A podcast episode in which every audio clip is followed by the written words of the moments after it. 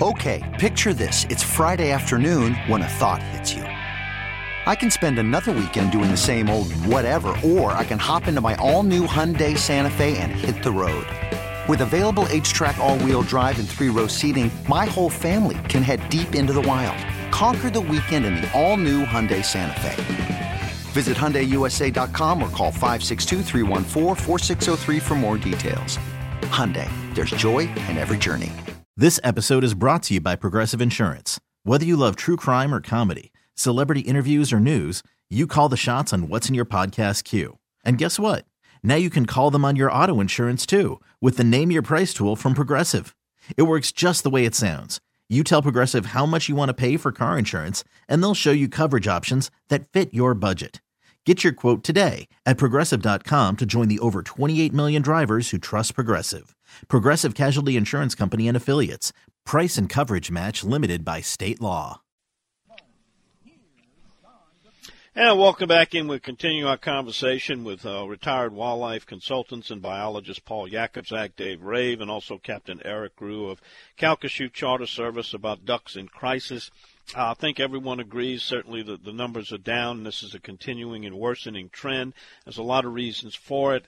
Uh, we'll get back to maybe some of the solutions about altering the season. Uh, maybe a lot of people feel the season is much too long and the liberal bag limits are much too generous. Uh, but before we do that, I want to get you guys to talk more about the altered migration. Uh, there are a lot of telemetry studies now that are starting to reflect that the birds are not f- traveling south like they did. Uh, I had the heads of both the Ducks Unlimited and Delta Waterfowl on this program. Uh, and asked, when asked about migration problems uh, coming farther south, uh, they stuck with uh, winters. We don't get the winters. It's not cold, and they pretty much gave, I would say, 80 to 90 percent of the blame on weather. However, a lot of people, particularly this text message board, people are saying that the there's some planning and agricultural practices going on north of the in the flyway that are altering the migration. And I will read this excerpt from a place called Cache River Farms. It says having groceries in your spot dramatically improves its ability to attract and hold waterfowl. This is proven time and time again. Corn is a popular crop and crop and with it, out of doubt, attracts waterfowl. We also like its vertical structure. It helps ducks feel safe. They can swim into it, not feel so exposed to avian predators, and provides excellent thermal cover.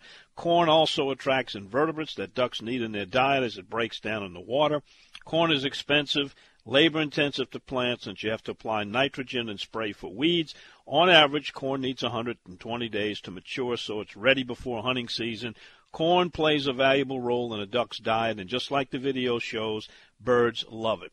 This is one place. There's also habitat flats and many other places that have discovered the value of holding and attracting ducks, and they're using legal means to levy areas, plant corn, flood it, and basically from the videos I've seen, it, it becomes just a, a, paradise for a, lot of the species, particularly mallards.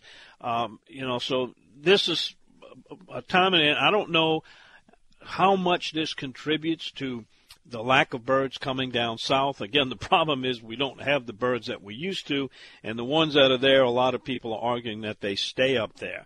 Uh, I've got one text in that says that if you know on an average year historically 6 million birds would be coming down the flyway if there's 11 locations that are 60 mile squares each of those holding a half a million ducks then that means they would keep five and a half million ducks just on those locations they brag about it about how much food they have and how long they can hold them.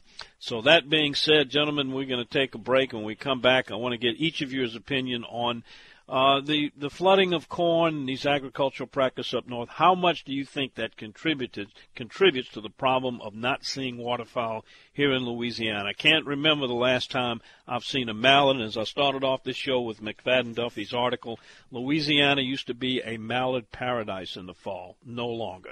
We'll be back to continue this conversation right after this time out. You're listening to The Outdoors with Don Dubuc Radio Network, and this morning we're talking about Louisiana waterfowl in crisis. You could spend the weekend doing the same old whatever, or you could conquer the weekend in the all-new Hyundai Santa Fe.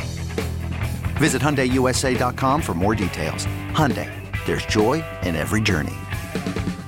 This episode is brought to you by Progressive Insurance. Whether you love true crime or comedy, celebrity interviews, or news, you call the shots on what's in your podcast queue. And guess what?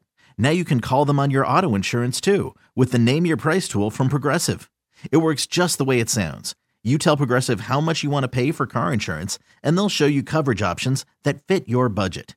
Get your quote today at progressive.com to join the over 28 million drivers who trust Progressive. Progressive Casualty Insurance Company and Affiliates.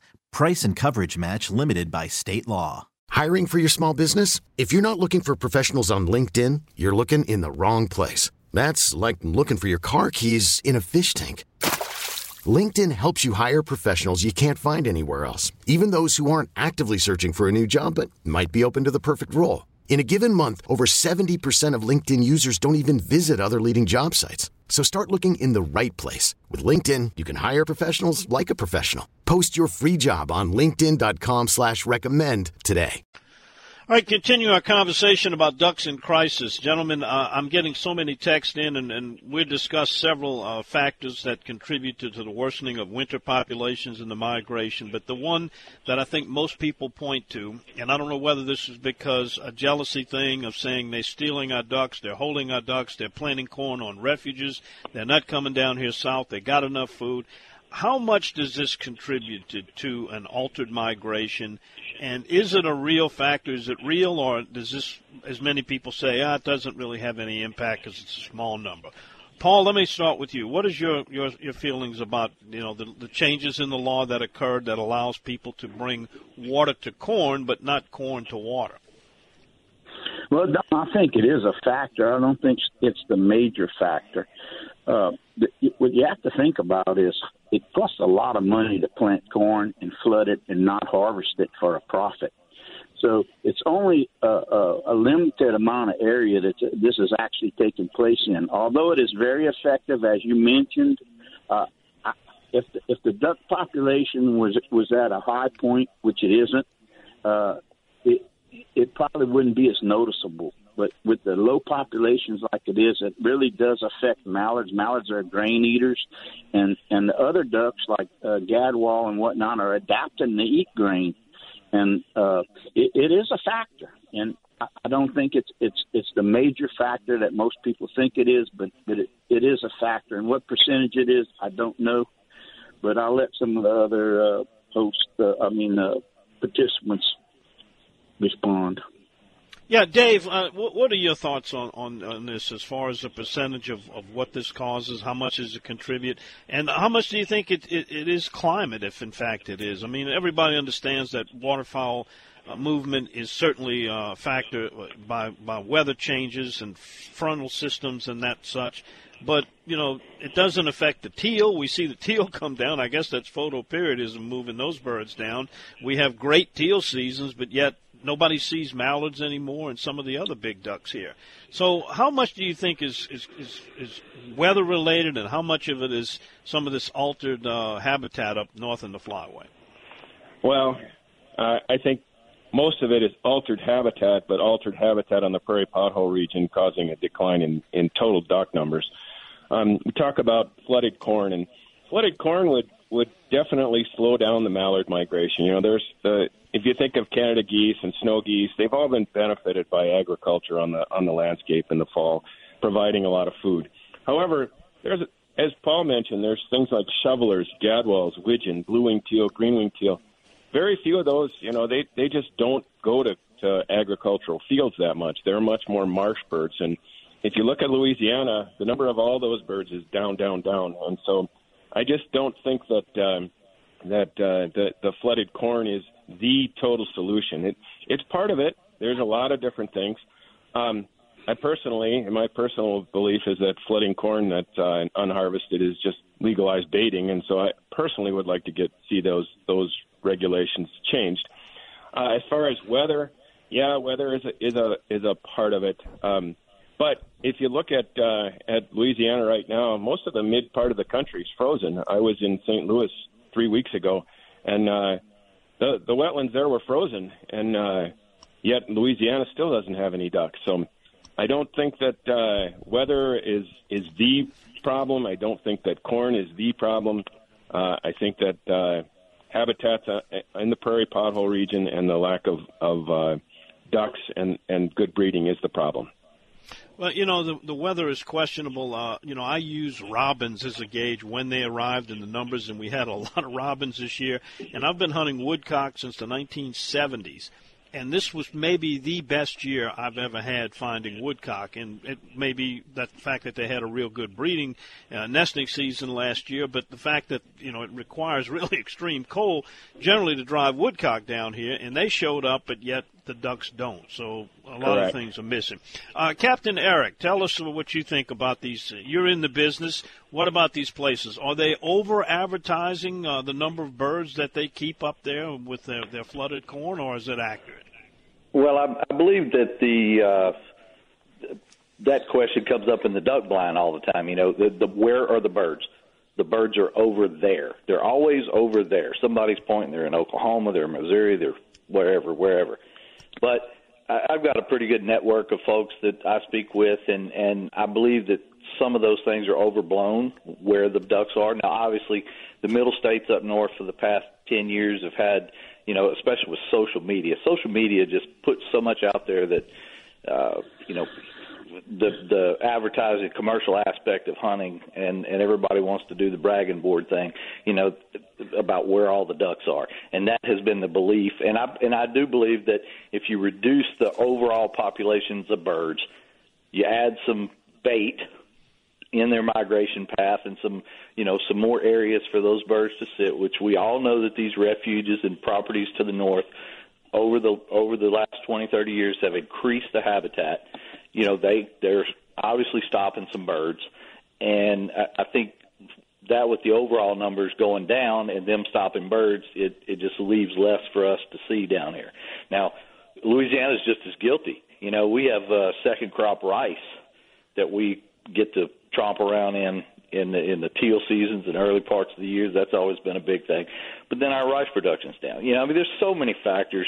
But the bottom line is, when you're sitting in a duck blind in Louisiana, you're not seeing near as many ducks. They have disappeared from the sky. And regardless of all of these factors, uh, whether it's you know storm damage, wetlands, or rice production, or crawfish, or corn, or uh, you know, global warming or pond counts on the prairie, all of those things from a management perspective, we have less ducks. And I don't care what they do in Arkansas or Missouri or whatever. How are we going to manage them here so that Louisiana hunters get to enjoy their time in the field and see some birds in the air? That's my big beef. All right, when we come back after this break, we're going to start talking about what can we do. What can change? If we do nothing, I think we're going to get the same result. The trends are going to continue to see less and less birds. What can we do as hunters, as concerned waterfowl hunters? What can our state and federal agencies do, and what can our major waterfowl conservation organizations do to reverse this trend? We'll be right back after this. We're talking about ducks in crisis. This is the Outdoors with Don Dubuc Radio Network. Hey everyone, Boomer Esiason here. The NFL draft is behind us, and your favorite team is now gearing up for week number one. The free Audacy app puts you right in the middle of the pro football conversation with the biggest sports radio stations from across the country. The local voices who know your team the best, giving you their unfiltered takes on the current state of your squad. It's always football season right here on the free Audacy app. All right, we've been talking with some uh, waterfowl experts about the situation with ducks in crisis. And, guys, I think it's time to start talking about some possible solutions. Uh, we've got federal and state governmental agencies responsible for the management of waterfowl. Uh, we have nonprofit waterfowl conservation organizations that take in a huge amount of money. They get volunteers. What can they do? And really, on an individual basis, Eric, you talk about that guy sitting in the duck blind, and he's not worried about. He just wants to know where the ducks are. But there's a price to be paid to get waterfowl. Paul, let's start with you. What what can we do to to reverse this trend? We can't do nothing because if we do nothing, we'll have nothing. Well Don, I uh, I agree with you. Something needs to be done, and it, and it's a little late, I'm afraid. But uh, you have to realize this matrix that we were discussing earlier was developed 25 years ago. Things have definitely changed in the last 25 years for some of the reasons we discussed with the farming practices and whatnot. And I, I think that the, uh, first of all, the, May survey needs to be flown. They need to see what the actual duck count is now, and that they need to make some serious adjustments to the situation. Uh, as far as the uh, non-government non-government organizations they need to take a leadership role in conservation. Uh, they they've done nothing in the worst drought in 30 years. They did not lobby, as far as I know, they have not lobbied the federal agencies and the uh, and, and the flyway councils to reduce the limit and to conserve ducks. So, individual people need to put pressure on on on uh, on government leaders and and these organizations to uh, reverse some of these negative trends in waterfowl populations. Dave, what, what can you suggest as far as remedies for these the situation we have with the duck population? Well, you know, I, I did want to mention one other thing. Uh, earlier, we talked about the ducks and, and not seeing ducks in Louisiana, but uh, I've hunted in North Dakota and Minnesota since 1990, and there's far, far fewer ducks here than they are, you know, than we I used to see in the 1990s. And so, you know, corn and, and weather and whatnot doesn't play much effect up here. It, it's duck numbers. So, a couple of things that I would say uh, that I would would like to see is first we need another government uh, grass program uh, and a very very well funded one, such as the CRP program. You know, putting grass on the landscape is really important, and it would really be good to have a, a government program like that in Canada. The other thing I'd like to see is I'd like to see the uh, May survey examined. There's a lot of uh, problems, I think, with the assumptions in the May survey. Uh, for example, in the May survey, all lone drakes are, are considered pairs, uh, and and since we now have far far more drakes uh, than we used to, so the percentage of drakes in the in the population is far higher. Uh, that ends up inflating, in my opinion, the number of pairs. So I think that uh, between a grass program and a, and a reexamination of the May survey, so that uh, perhaps we uh, change our, our regulations, have a little bit more of a uh, of a of a more conservative uh, regulations, like Paul said. Uh, Captain Eric, we've enjoyed these six duck 60 day seasons for a long time now.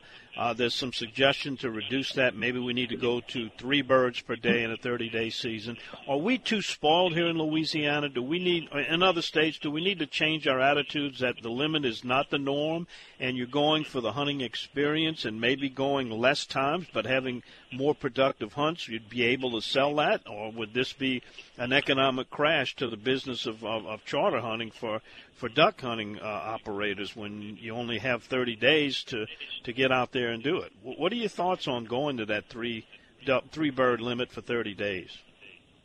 Well, obviously, it's not in my uh, advantage to to go down on a season or anything like that, as you point out. But I think that we just really don't have a choice. I think that the, always the hardest part is to ask for less, and I think that you know the good times, the good old days, as people would say, if in in my generation, that is basically the late 90s.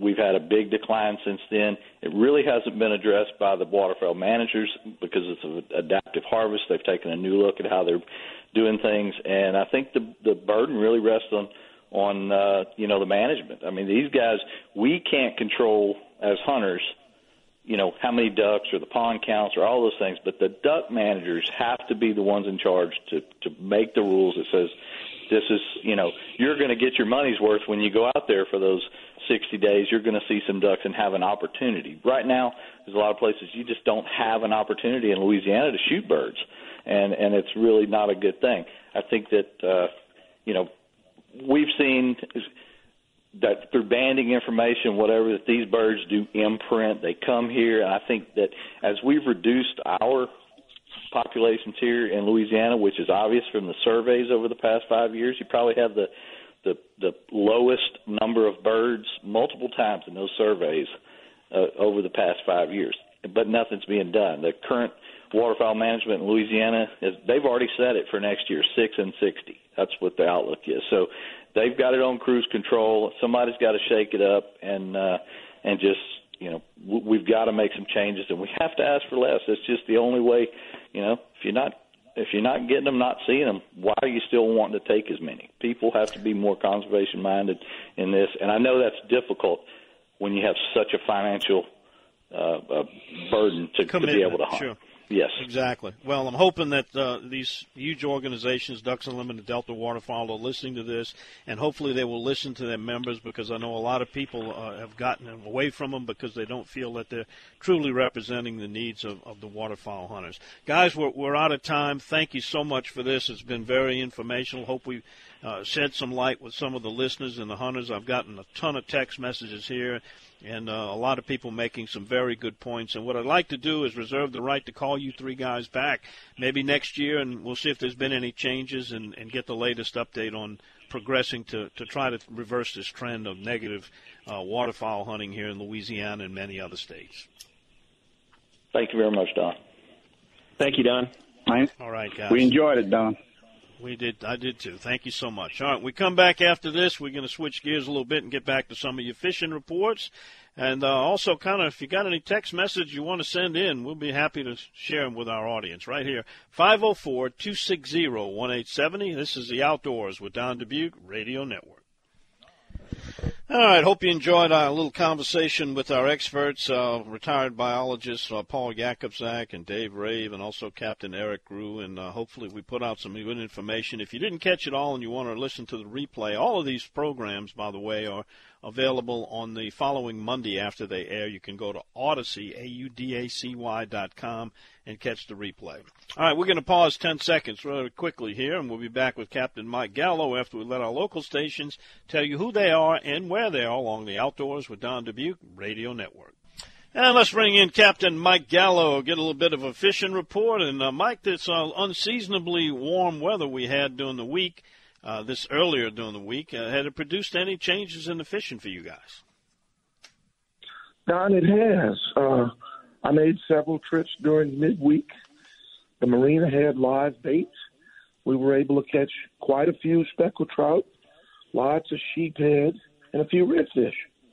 So it has been uh, a change from what we're accustomed to in February with normally dreary weather.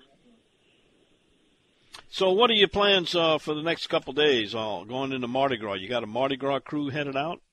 Crew of uh, crew of Born on the Bayou, maybe? well, as you can tell, my voice is a little hoarse.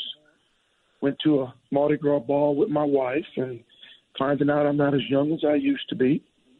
I do not have any plans to do any Mardi Gras day fishing. Um, but I would certainly suggest that anybody that gets the chance to go, go do so. Um, we caught fish in deep passes with current, shell bottom, live bait. That worked out fine. We also caught our fish uh, along the edges of Lake Borgne with a popping cork and plastic. Caught some beautiful trout. Nothing giant, but we did have fish up to 16 inches. Um, so it's been a surprise for midweek, but um, a very welcome surprise. So the, uh, it looks good. It looks good going into the spring if things continue to warm up. Um, I think we'll have a good spring. What about uh, everybody's always wanting to know about the bridges? Uh, we have not had a high river. It doesn't look like we're going to get a spillway opening this year. Give us a little bit of a break. What do you expect to see in Pontchartrain this year?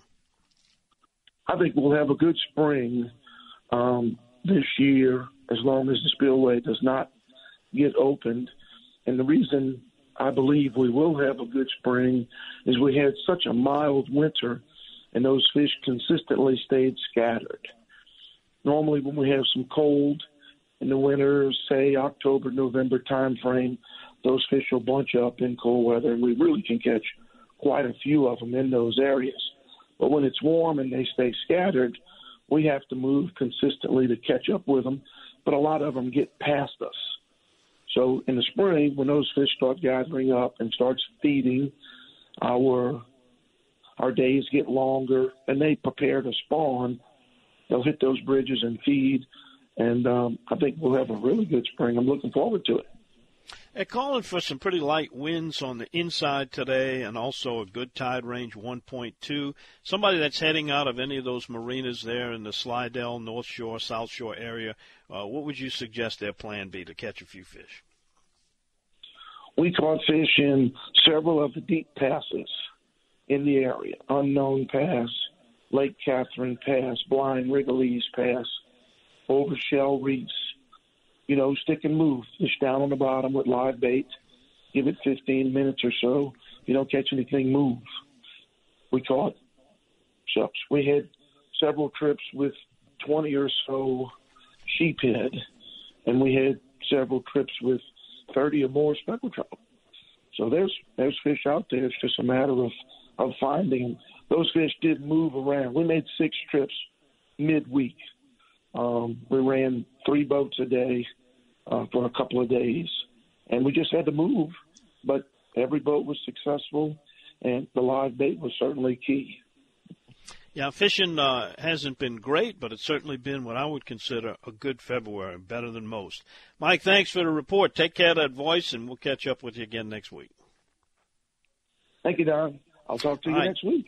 Yes, sir. And you can get Mike at uh, the uh, his website and also on my website, dontheoutdoorsguy.com. He is aa of la.com. By the way, his report is brought to you by Tow, and if you pay $179, that gets you a whole year membership. And during that time, if you need fuel dropped off, 24-7 tow-ins, electrical jump starts, whatever it takes to get you back safe, Tow is there for you. It's peace of mind for you and your loved ones. Call one time and you'll be signed up with Captain Chris at 301-4545. That's area code 504. Or if you'd like to get it online, just click SeaTow.com.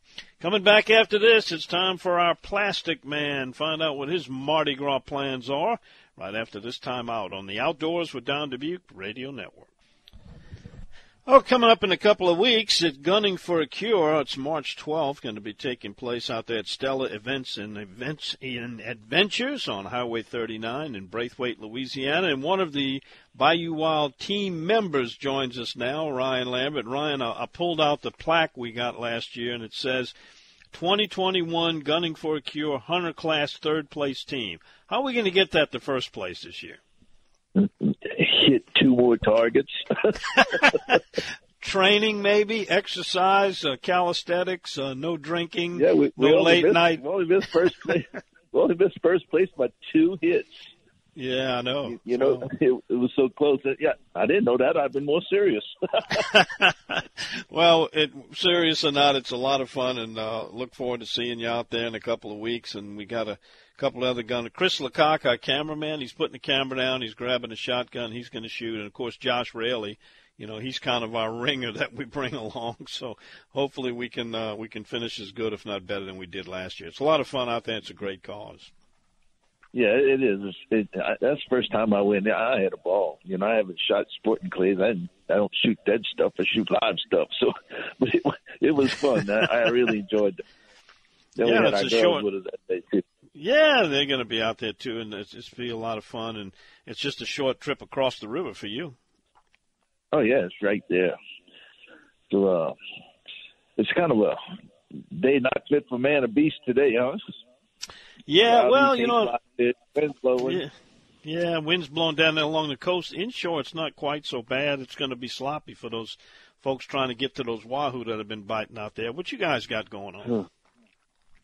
Uh, we got a few boats out. Big Roger's getting married today. Want to wish him the best, and uh, a lot of the, a lot of my boys went to that wedding. So uh, I have the rest of them out on the water right now fighting this wind. But uh, yesterday was like that. That front came through, and they all caught fish. They caught bull reds. They caught reds. They sheepheads. The sheepheads been crazy. I mean, they catch so many sheepheads. They won't even keep them all. I mean, there's, there's just a lot of sheepheads around, and, and a lot of bull reds. Um, keeper reds uh, or you know you get through them and catch them, but there's, more bull reds than keeper reds lately. It's so so weird, weird year. Everything's weird. The the purple martins are not here yet. They should have been here two weeks ago, three weeks ago. The black belly squealers are showing up before the full moon. There's not a robin anywhere in sight anywhere. I mean, it is a strange, strange year. Hmm. Let me ask you. I wanted to ask you about duck identification because you know you go down to Mexico and you get a lot of those whistlers. I, I have uh, a, a pretty good flock of wood ducks that's kind of taken up habitat in my pond. And yesterday I was looking through binoculars, so I didn't get a really close-up look at it. But there was a very unusual bird that was large.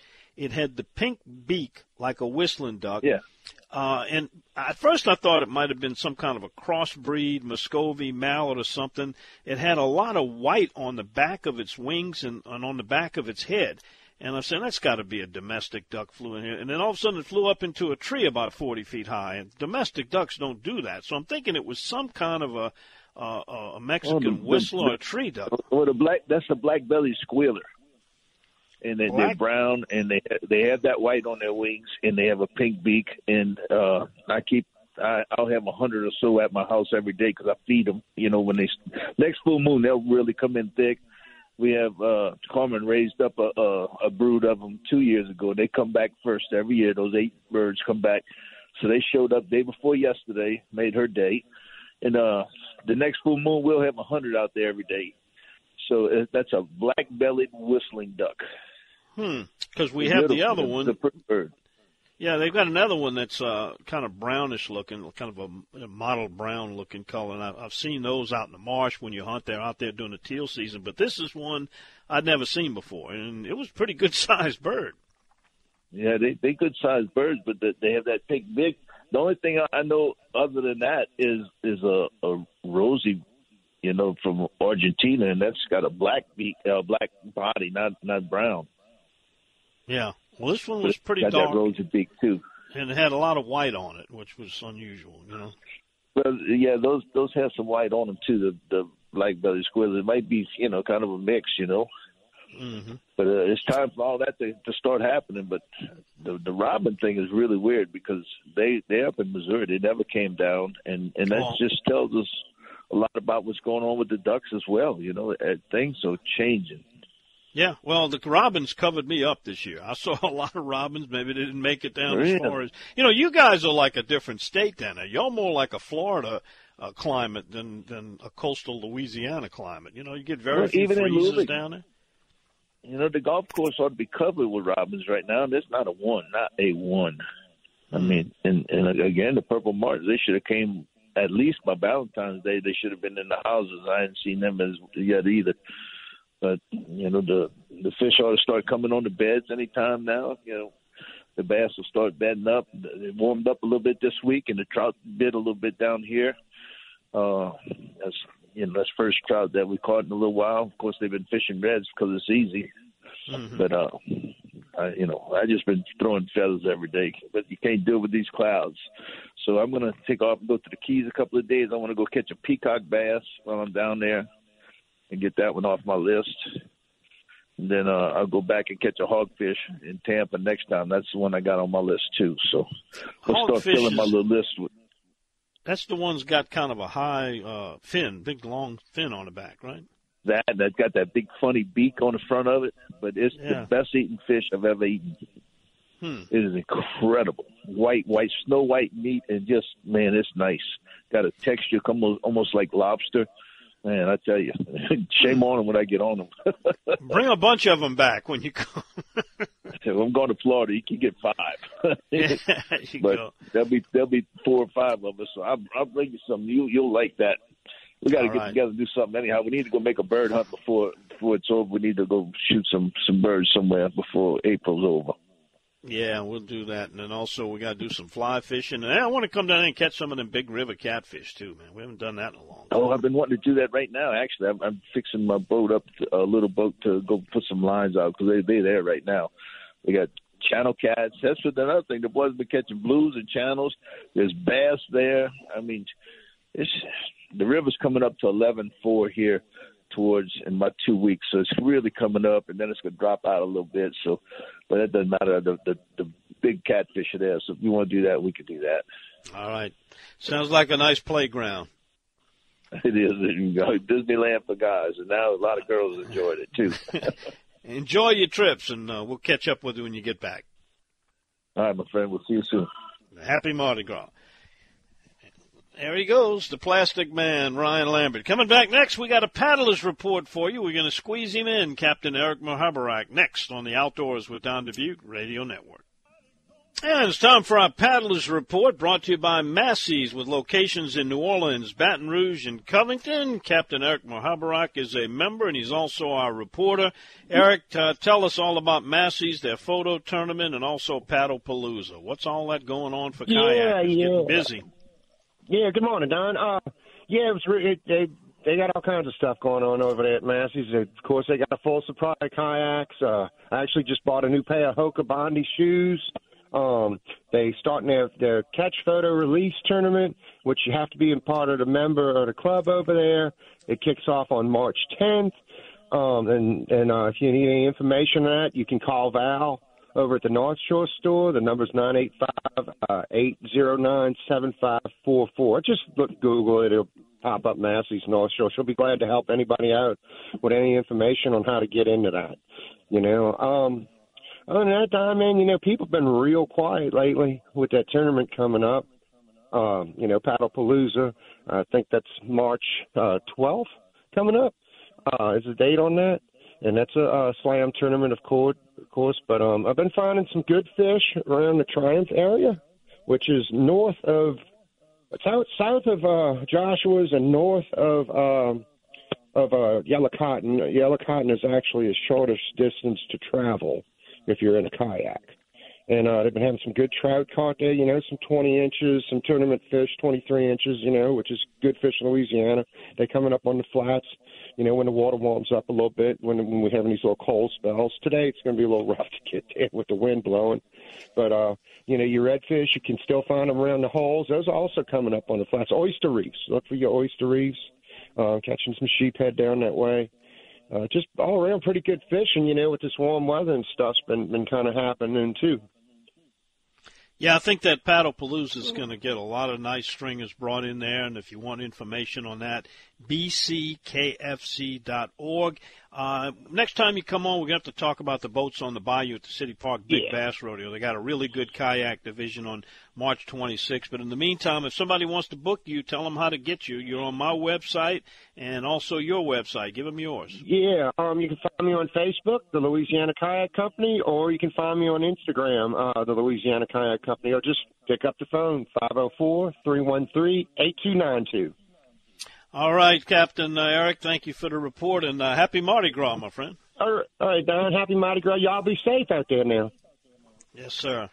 All right, that's going to wrap it up. Uh, we'll be back again next week, 5 to 7 a.m. By the way, if you're going to be in Slidell on Monday evening doing happy hour for Lundi Gras, 4 to 6 p.m., come see me and Bayou Wild co-host Captain Martha Spencer at Southside Cafe.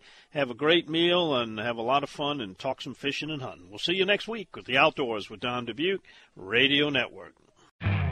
You could spend the weekend doing the same old whatever, or you could conquer the weekend in the all-new Hyundai Santa Fe.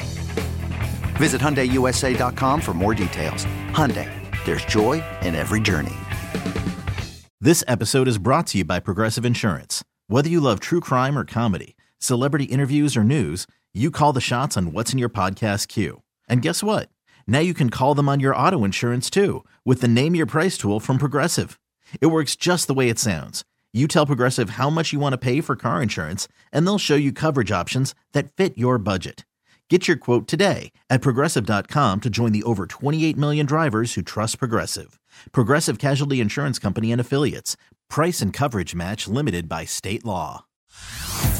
Hey everyone, Boomer Esiason here. The NFL draft is behind us, and your favorite team is now gearing up for week number one. The free Audacy app puts you right in the middle of the pro football conversation with the biggest sports radio stations from across the country. The local voices who know your team the best, giving you their unfiltered takes on the current state of your squad. It's always football season right here on the free Audacy app.